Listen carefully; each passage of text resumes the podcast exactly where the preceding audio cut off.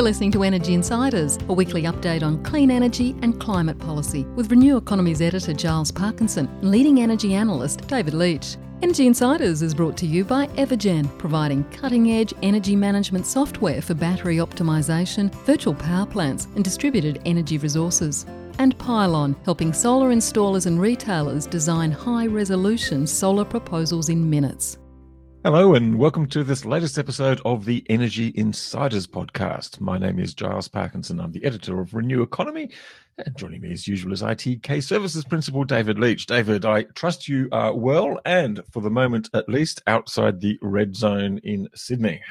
I am well. Thanks very much, Giles. Um, and I trust uh, all our listeners are also well. And um, as more about politics, it seems to me, than anything else in the uh, world of electricity, gas, and decarbonisation this week. Yes, well, Back to the Future or something like that. Um, unfortunately, um, that's probably the wrong expression. It's probably Back to the Past or or, or, or something. Barnaby Joyce has rejoined. Uh, well, he has re-emerged as leader of the Nationals. Um, the Nationals seem to be particularly emboldened, as we saw last week, um, with shouting down any idea of having net zero emissions. I'm still not quite clear whether that's actually a um, a philosophy based around climate denial or just a negotiating tactic to get more money from farmers. But David, you had a brilliant idea this week, given the um, eruptions and the movements in Canberra and this um, and, um, and and Barnaby Joyce and uh, all the others talking about um, about the need to think about regions. We thought we you thought you'd go out and, and talk to a farmer. Sounds like a very good idea. Uh, yes, that's right. Uh, and so we had a chance to talk to uh, uh, one of the leaders in the um, carbon uh, impact of carbon climate change on farming, and um, it's a good interview, and it, it points out uh, that there's over thirty-five thousand farmers have actually signed up to climate change uh, initiatives of one sort or another. And in researching it, I make the point that I said again on the podcast, but I want to make it twice. There's about a quarter of a million people that work in agriculture in Australia, and the value of agricultural exports at 50 billion, say, is roughly equivalent to the well 20% less than the value of coal exports, which is 60 billion. But and coal employs 50,000 people. But we hear all about the uh, harm that uh, that might be done to to coal if uh, if we ban it. Uh, but we don't hear anything at all, it seems to me, even from, the, especially from the National Party, about all the damage that um, uh, the Australian Bureau of Agricultural Resources has already statistically determined is happening to agriculture, where farm incomes uh, are down about 15%, more or less, already as a result of climate change, and it's going to get worse. Let's have a listen to your interview with Anika Molesworth, who's the um, from the Farmers for Climate Action.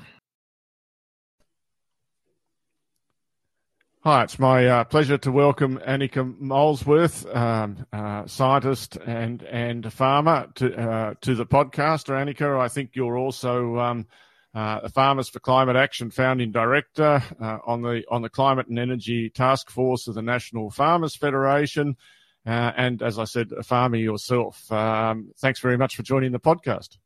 Thanks for having me on, David. Um, I guess can you tell me uh, maybe there's a lot of so many to- topics to talk about with with farming and climate change, and I could start by mentioning that I think there's about a quarter of a million people employed in agriculture, and agricultural exports are about you know fifty billion dollars, and there's about fifty thousand people employed in coal mining and exports are about 60 billion so they're actually very comparable in terms of value but there's a lot more people in farming.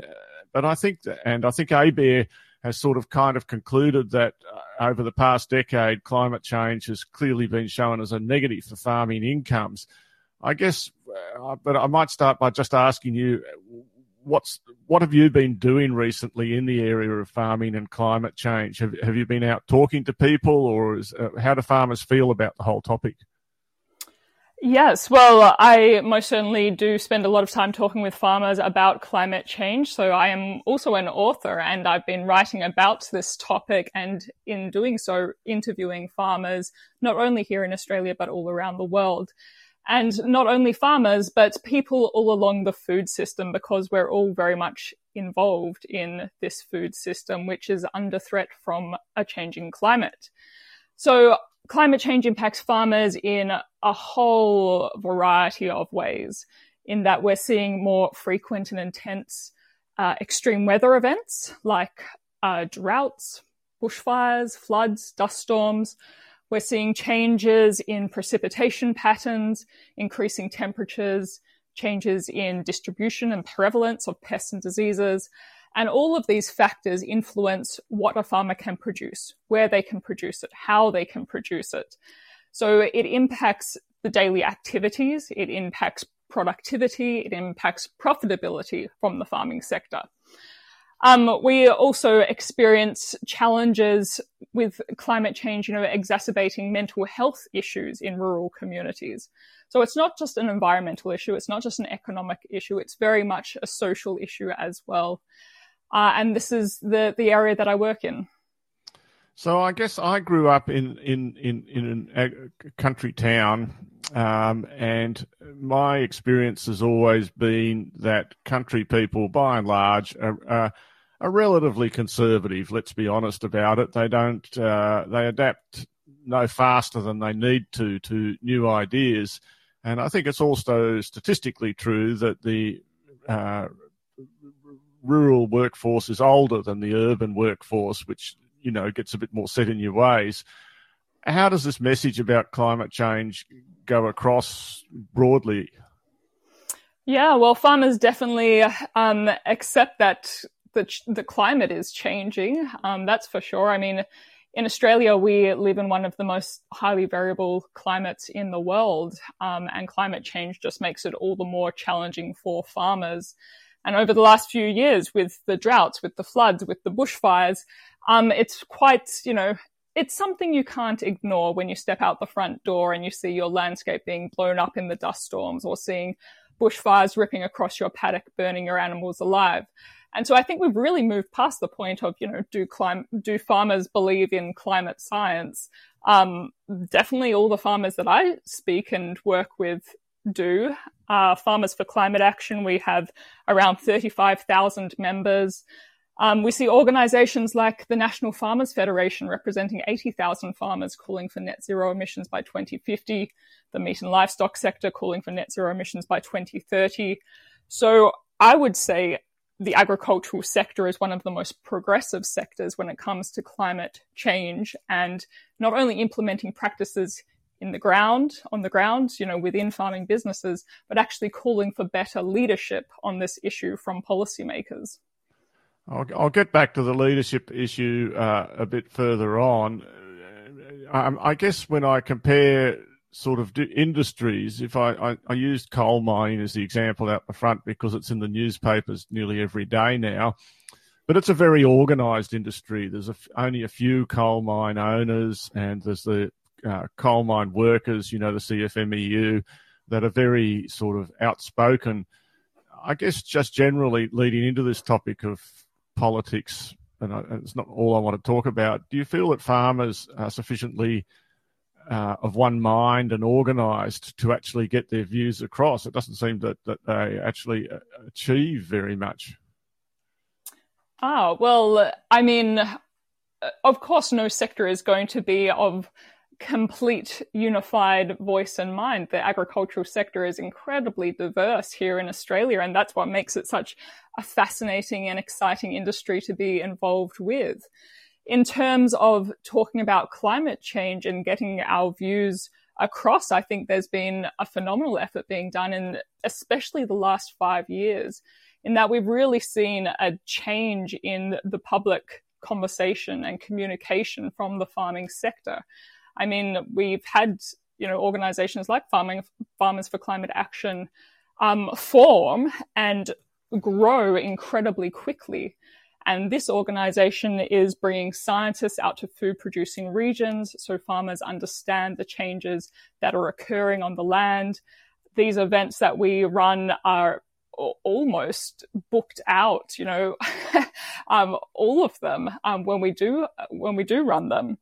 We're also working very closely to help equip farmers to share their stories in that how to communicate what they're seeing on the land, what changes they want to see in place to help them adapt, to help them reduce on farm emissions. Uh, and we're also working very closely with industry bo- bodies and policymakers to make sure that those higher level strategies are put in place so that we can move effectively towards you know, a decarbonized world and a, a climate safe world. Uh, I, I, want to continue on this, but just briefly, what industry bodies uh, are the key ones to keep an eye on here? Well, there's a whole range of bodies within the agricultural sector, whether you're looking at, you know, pigs and pork, grains, cotton, rice.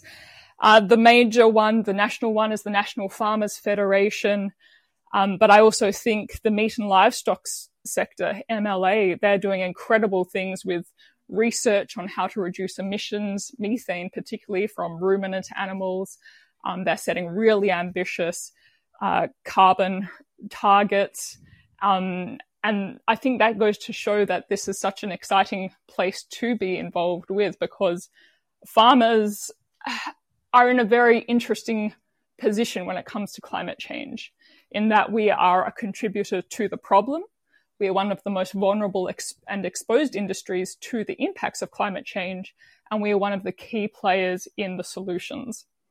Yes, so I think uh, broadly speaking, about 12% of Australia's emissions uh, come from uh, farming, and land clearing is a big topic historically. And, you know, a number of these issues are quite divisive. Uh, we will no doubt get back to the problems, but I also wanted to look a little bit at the opportunities, which, uh, you know, you'd excuse me, I'm a city boy these days, seem to fall into three areas different forms of cropping, carbon farming, and I guess lease payments for, uh, you know, uh, having wind and solar on, on, on your farm. And each of these seems to be contentious to some uh, degree or another. I guess what about carbon farming? What uh, you, is there a position on that? How do you see that as an opportunity? Yeah, so carbon plays an incredibly important role in this topic of climate change because obviously we are putting too much carbon into the atmosphere, which is destabilizing the climate. We need to bring those emissions, you know, those gases, that carbon back down to where it belongs in the soil, in the vegetation. We also need to be preventing more carbon being released. So in terms of preventing more carbon being released and looking after our soil, uh, practices like um, zero or um, no, yeah, no till tillage of crops um, that slows down carbon mineralization in the soil, so that reduces the amount of carbon dioxide that's being released. Um, Another obvious one is, you know, reducing vegetation removal, especially of, you know, old growth forests, um, looking after peatlands, you know, those high carbon storage areas. And we also need to be looking at ways to actually bring that carbon back into the landscape. And that's by, you know, vegetation plantings, um, looking after the soil health, making sure that there's, you know, healthy soil there and this also then flows on to the productive capacity of a farming business. Because if you've got a good, healthy ecosystem, that's the foundation for your farming business.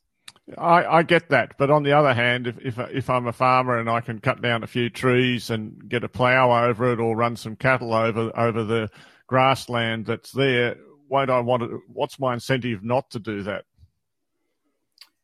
Uh, because farmers also very much care and respect for their homes. And so um, I don't think a farmer is, you know, inherently evil and wanting to chop down trees and remove. No, no, I don't think they're inherently evil. It's not a question of that. It's a question of making money. Uh, uh, uh, that's all. And I mean, I guess there's been, as I understand it, some concept that if you don't cut down a tree, you should get paid uh, for doing so, uh, sort of thing. I just, I just wondered if there's a way of thinking about that clearly, you know, that, that where you can, and, and also I guess I see the measurement. If you're planting trees, you know, and then you get paid for it and then they all die. I, am not trying to be, uh, I'm just a financial analyst who's, I guess, seen a lot of ideas come and go and trying to understand what, what is regarded as the best way to think about it at the moment. Yeah, exactly. And I think that's it's a really important and emerging area of how do we help farmers financially to look after the ecosystem and the ecosystem services which are part of their landscape. Um, and I think this flows into broader conversations and very important conversations about what prices people are paying, consumers are paying for their food and fiber, for, for that produce that farmers are, you know, delivering to us.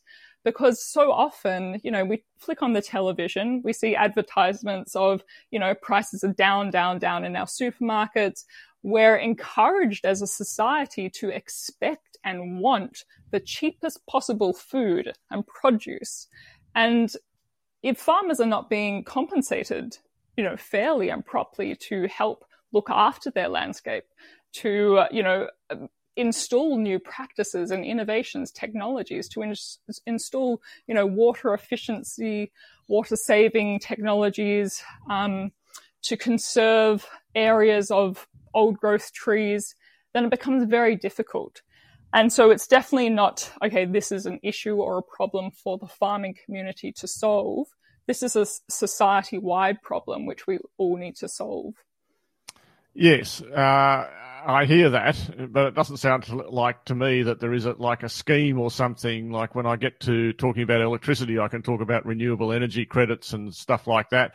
You know, there's a clear pathway to develop a renewable energy, but it doesn't seem to me there's a clear financial pathway for farmers for uh, to uh, have carbon conscious uh, or carbon farming practices. You know, there's not a, a clear scheme that, that you could easily point to at the moment.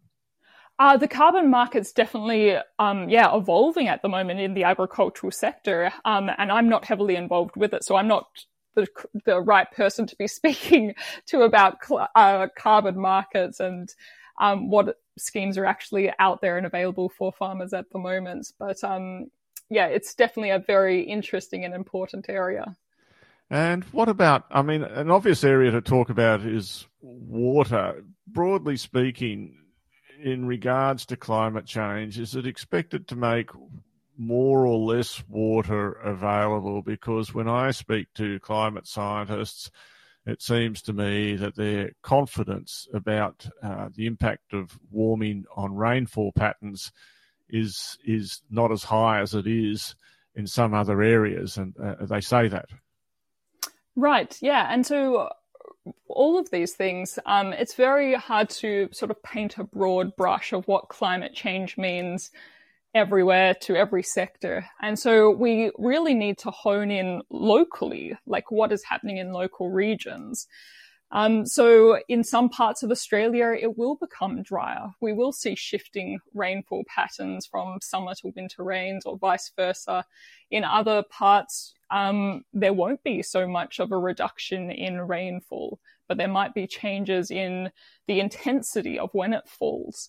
Uh, so we very much have to look at, yes, local and regional scales and not, you know, national or global um, scales when it comes to this in my region in far western New South Wales, uh, by 2050, it's sort of projected that we'll have around 30% less rainfall for this region. Um, and so that's a huge concern for me as, you know. Anika, 30% of nothing still not very much, is it really? I mean, don't, you don't get much rain out there at the best of times, it seems to me. Or is that a um, bit harsh? Yeah. Well, we are naturally a semi arid environment out here. And that means a 30% reduction in rainfall has huge implications for our landscape and our farming business because we are naturally a dry ecosystem, um, very vulnerable to changing weather patterns, um, very vulnerable to, uh, you know, the adversities that come with a reduction in rainfall like that. And by 2050, I'll be the average age of an, of an Australian farmer. And that concerns me greatly because I don't think we'll be able to operate, you know, as a, a farm that we have in the past under those conditions that are projected. No, I think that's uh, probably right. And uh, I guess, um, well, so what about cropping and uh, types of crops? And cha- I mean, you can change farming croppings, or you can, uh, and when I say farm products, it's not just crops, of course. Um, do you think that climate change has any general implications of the sorts of farming uh, products that should be produced? Uh, should we have, or, or, is it just going to be a, a, region? I mean, the thing about talking region by region is becomes very difficult to make uh, policy, isn't doesn't it? Really? Yeah. Um, so in regard to the crops, I mean that a whole multitude of things. We need to be looking at species that have higher temperature thresholds, you know, that can still flower, develop seeds, set those seeds in higher temperatures, in drier conditions. Um, you know, plants with longer root systems um, that can tap into, you know, more soil moisture and nutrients in the soil. And there's fascinating be- research being done with various research teams in different crops on how to, you know, grow and develop the best kind of crops for future climate scenarios. I think it's also very important that we look at what Indigenous people have eaten and grown and consumed over so many years of history in this country and really celebrate native Australian foods because this is such an untapped area. Um, and we really need to be looking at okay, well, quandongs are a native species around here in Broken Hill. We should be celebrating that kind of food and um, looking at growing those native bush foods which are better suited to this climate, to this soil type, to this region. Uh, yes, but uh, you know it's extremely difficult, isn't it, to change consumer tastes? Uh, in the end, uh, people, most people want to eat what as adults what they grew up eating as kids. Uh, uh, you know, it's a big, big effort to change tastes. Yeah, absolutely. And climate change is a it's a cultural challenge. We have to change um, what we're doing now because what we're doing now is not working and it's severely damaging our planet. There's no debate in that. And so the conversation then has to flow on, okay, well, how do we change, you know, how we're interacting with the planet, what we're eating? Um, and we need smart people, you know, in marketing sectors, in design sectors, in storytelling, in filmmaking, in, um, in all these different places that help change people's minds and hearts and behaviors.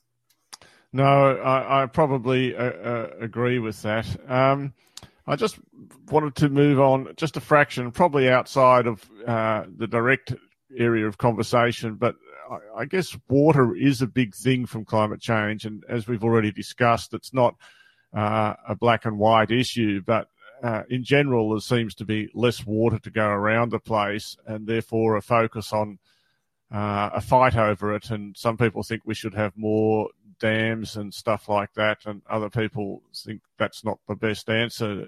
Is there a general sort of consensus within the farming industry or the part of it that you talk to about how to manage the water resources that we have? Yeah, so the problem is that we have a rapidly growing population that is asking more and more of finite resources. And water is one of these very finite resources, especially here in Australia, especially in my region of Australia, which is the semi-arid slash arid zone. Um, and it becomes a very, you know, emotive issue too. How do we look after these precious water resources, the lakes, the river systems? How do we use those resources most wisely? to produce nutritious food that actually nourishes body, that isn't wasted on, you know, discretionary foods or isn't wasted um, in tasks where it's not essential. There are great developments in many on many farms and in many different agricultural sectors to improve water use efficiency and to save water resources. And that's fantastic. And we need to continue research in these areas um, you know, investing in infrastructure to help farmers, you know, do this because, yeah, water is such a, a precious resource and we can't, you know, ignore that.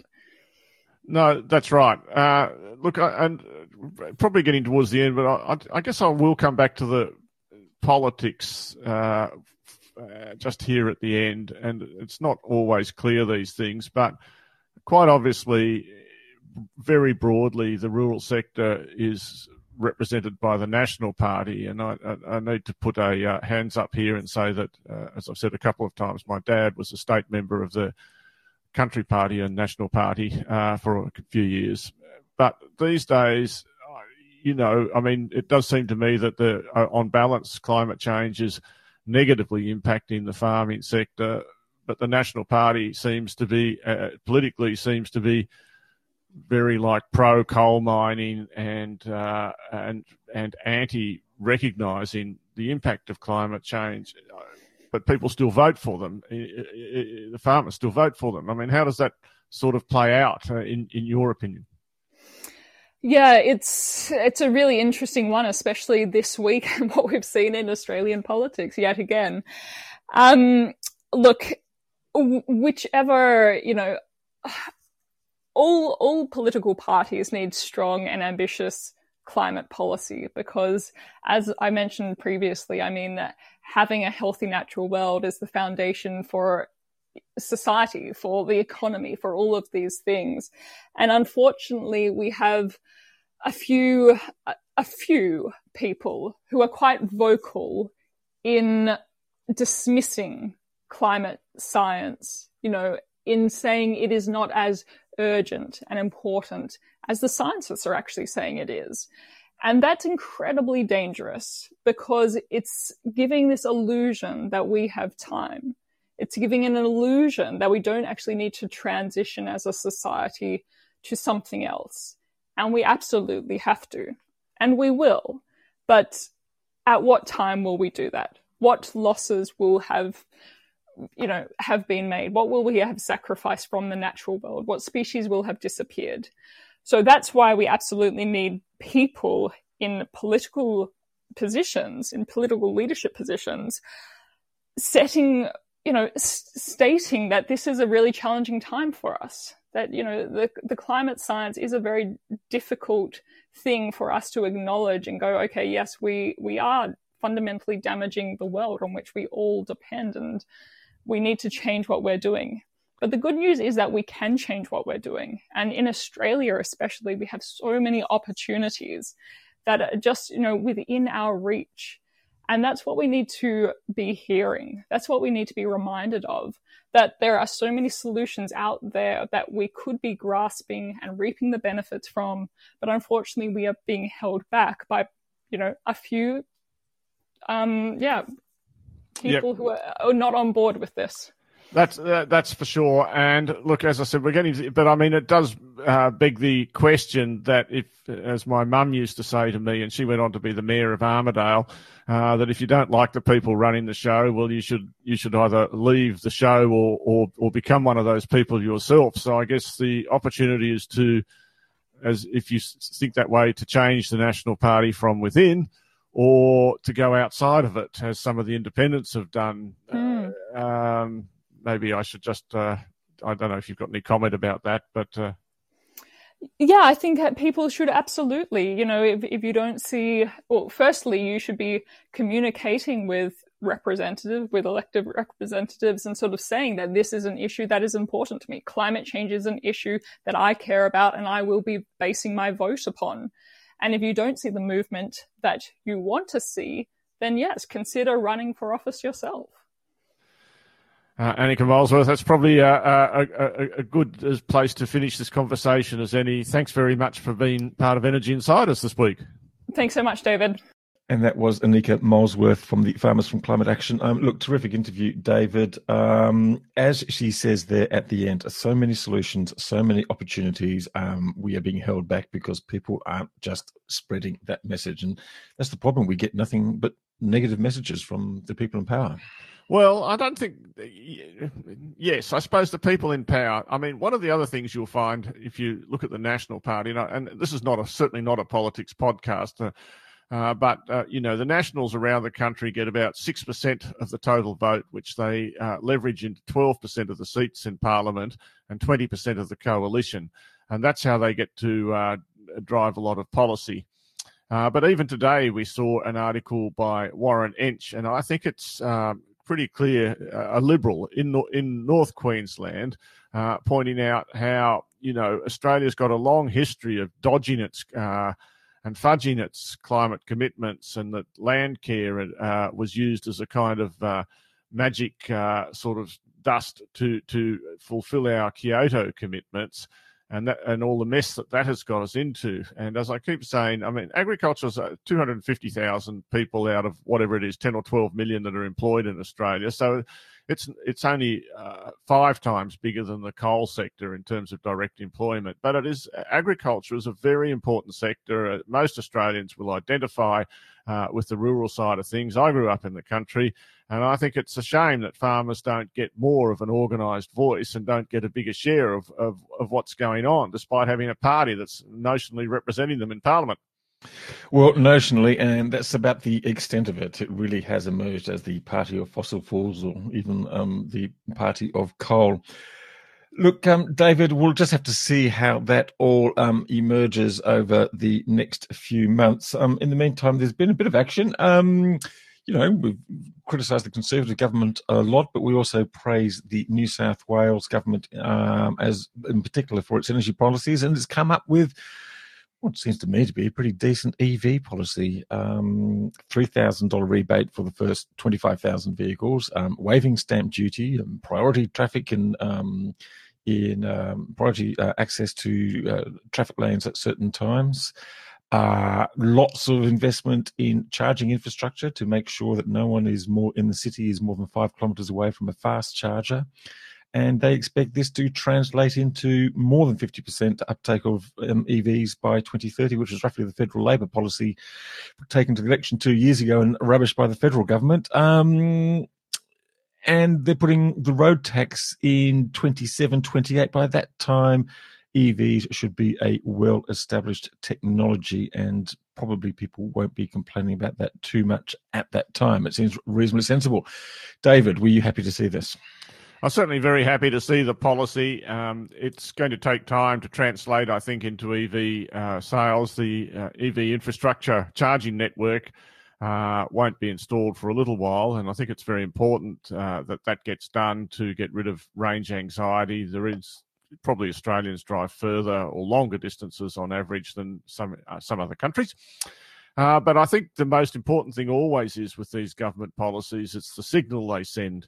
Uh, as as we've remarked several times, there are a number of uh, um, electric uh, uh, car companies that really don't think about Australia when they think about electric vehicles. Uh, Volkswagen's the first one to come to mind. Uh, and there's a lot of competition to get EVs, you know, at the moment. If Australia's going to get them, it's going to have to have policies that are, that are supportive um, the threshold for getting the stamp duty, which probably uh, uh, waived, which is about another two thousand dollars for a seventy thousand dollar car. So it's a five thousand dollar saving, which is about uh, on a seven, seventy thousand dollar car is is you know seven percent or something. It's quite reasonably significant. Um, um, Absolutely, yes. I mean, I would have been happy if I'd gotten that And when I got mine two years ago. I think I probably would have saved about five or six thousand dollars from that. Not to mention the four thousand dollars. I would have saved ten thousand dollars in all, David. But look, I shouldn't complain. Uh, you shouldn't. But if you live in the country, you probably will. Um, Uh, but I mean, the Tesla Model 3 will get in under that threshold. And as far as I can see, the Hyundai Ioniq 5, which I think is the most exciting new model on the market, and its Kia stablemate, uh, just about to enter the market, uh, will also probably in its medium versions get in under that threshold as well. So that, that that's all very exciting, and uh, we can look for steady growth. I live in Lindfield, which is uh, you know a relatively affluent su- suburb. Let's be honest, and I see Teslas on the road every day, uh, every single day. Not I count them, you know, and at least one, but one or two, and it's not all just because they live around the neighbourhood. It's it's uh, the penetration and the will will is there. Um, and with some more policies, we're going to see more EV growth. Now, what does that mean for electricity consumption? It, it will gradually increase it, but only very slowly. Uh, and it will gradually uh, and slowly uh, re- reduce our oil import bill. But it will take a long time. The existing car fleet takes forever to replace. And even if EVs made up a huge share of new car sales, it would still take a long time to make a significant difference. So, uh, but we're going yes, yeah, well, that's right. Yeah, it's about eleven or twelve years the average ownership of a car in Australia. And look, just on your charging point, um, that's absolutely true. Origin's just done a study on um, um trialing um with charging um, with their customers and found that too many people were probably charging at peak time. So that's got to be changed, and that can be changed, of course, with sort of smart controls and things like that. So that was interesting. Hyundai, you mentioned they've actually already said that this is going to encourage them to bring as many models as they possibly can. VW, who you also mentioned, also sort of sounded a bit more enthusiastic, but pointed out that as long as federally we um, don't do anything about fuel standards, um, then um, it's still going to be a tough ask. So, well, Giles, what I can say about VW is they're not selling any electric cars in China at the moment, so they can probably ship a few of those that they were trying to sell there uh, over here to Australia. Uh, if the sales management's got any brains, you'll be able to make that happen. We shall pass on that suggestion, and um, I'm no doubt that they probably listen to this podcast anyway, so hopefully they take that on board. David, um, um, well, I think the next thing to talk about probably is the uh, disallowance of the uh, change to ARENA regulations that went on in federal parliament. This was a bit of a, uh, a bloody nose for Angus Taylor. Uh, not the first, probably, and not the last uh, that you'll that he'll end up getting. Um, uh, for some reason or another, Pauline Hanson wasn't in the Senate at the time. Probably she'll get something in return, but in the end of it, ARENA goes back to doing to doing what ARENA has done in the past. But it does mean, on the flip side, that ARENA won't get may not get the fresh funds that it was otherwise going to get. So we'll have to see how that plays plays out. Well, I think you've neatly summed up. I'd just like to mention it's not the first time that the Senate has actually saved ARENA. Um, um, but um, yes, there's a big question mark over the funding that it will have and its ability to make sort of decisions about where that funding is going. Because um, as we've also seen, that um, Angus Taylor has sort of published, um, published, appointed um, several of his best mates and former advisors to that board. so it'll be interesting to see what happens there. Giles, I just uh, also wanted to talk a little tiny bit about electricity prices. Uh, as many of our listeners will be aware.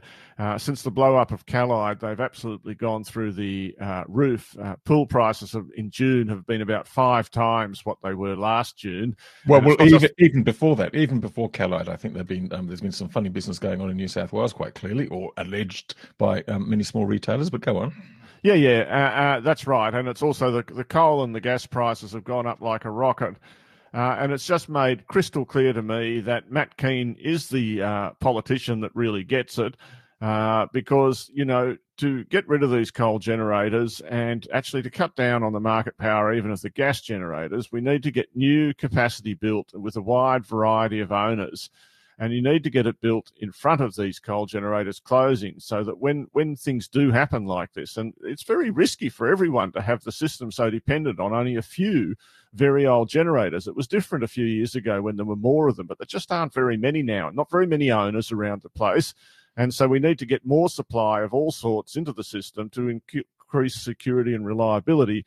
And it's uh, schemes like the New South Wales scheme, quite frankly, that are going to get us there. And uh, I hope we see a few more of those schemes. And wouldn't it be great if the federal government would actually just get to the party and understand how important it is for every Australian to have uh, cheap, reliable electricity uh, and how much they're actually part of the problem and how coal coal fired electricity is now increasingly obviously a source of high priced electricity, not a source of low priced electricity.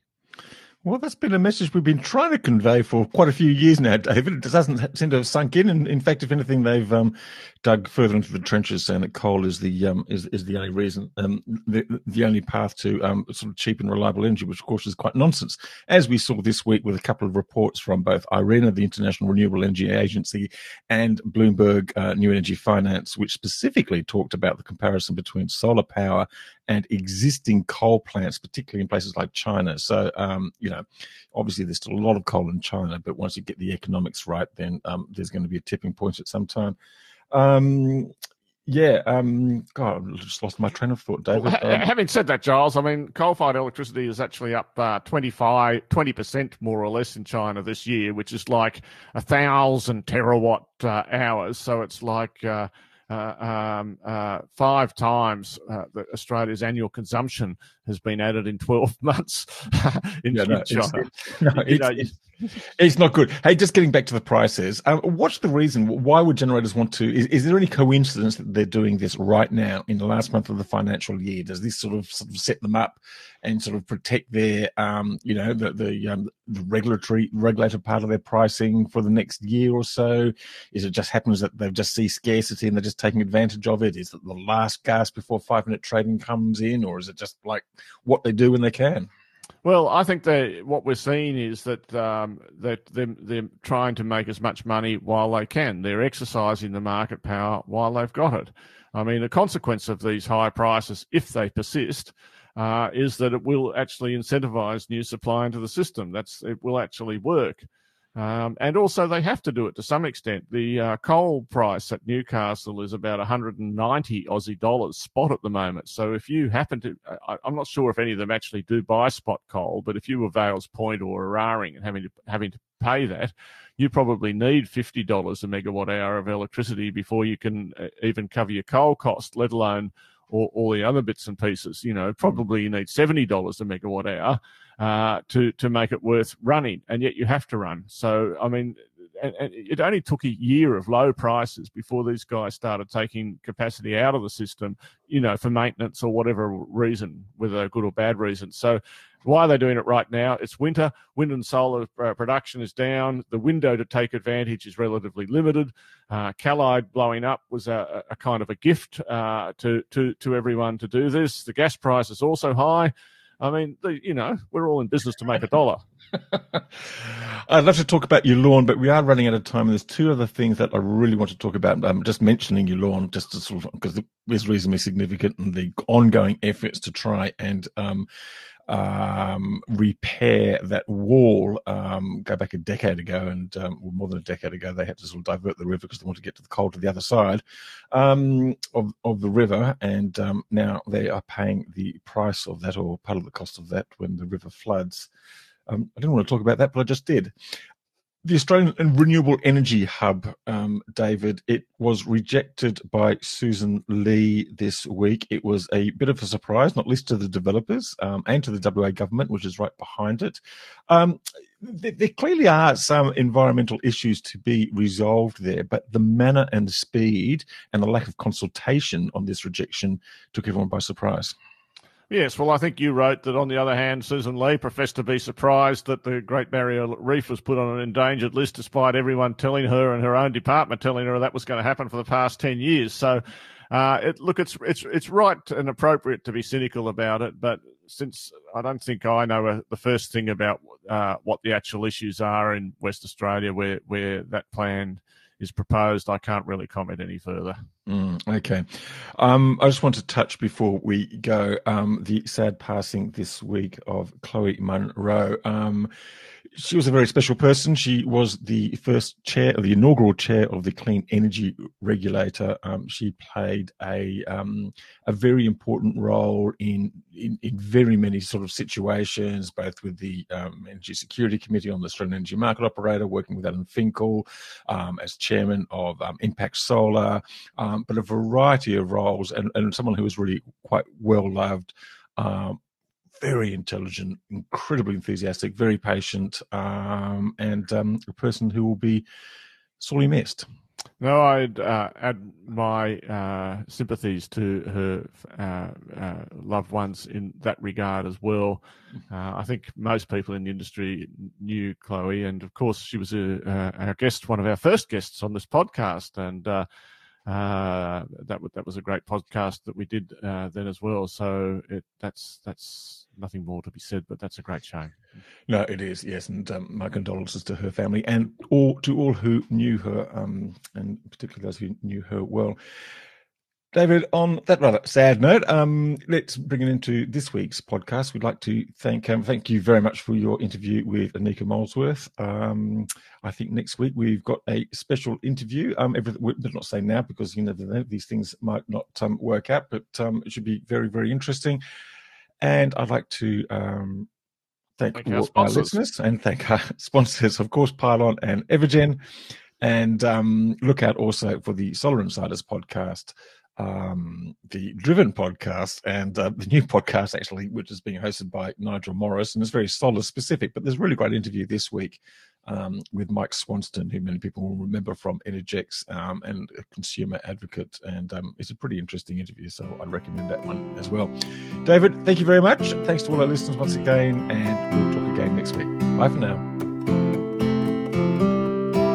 Energy Insiders was brought to you by Evergen the market leading renewable energy software business that optimises residential and commercial solar and battery systems. Evergen enables large numbers of systems to operate as a single fleet, so network operators can use them as a virtual power plant, generating significant value for consumers, network operators, and the energy system as a whole. Evergen software is powering the energy system of the future.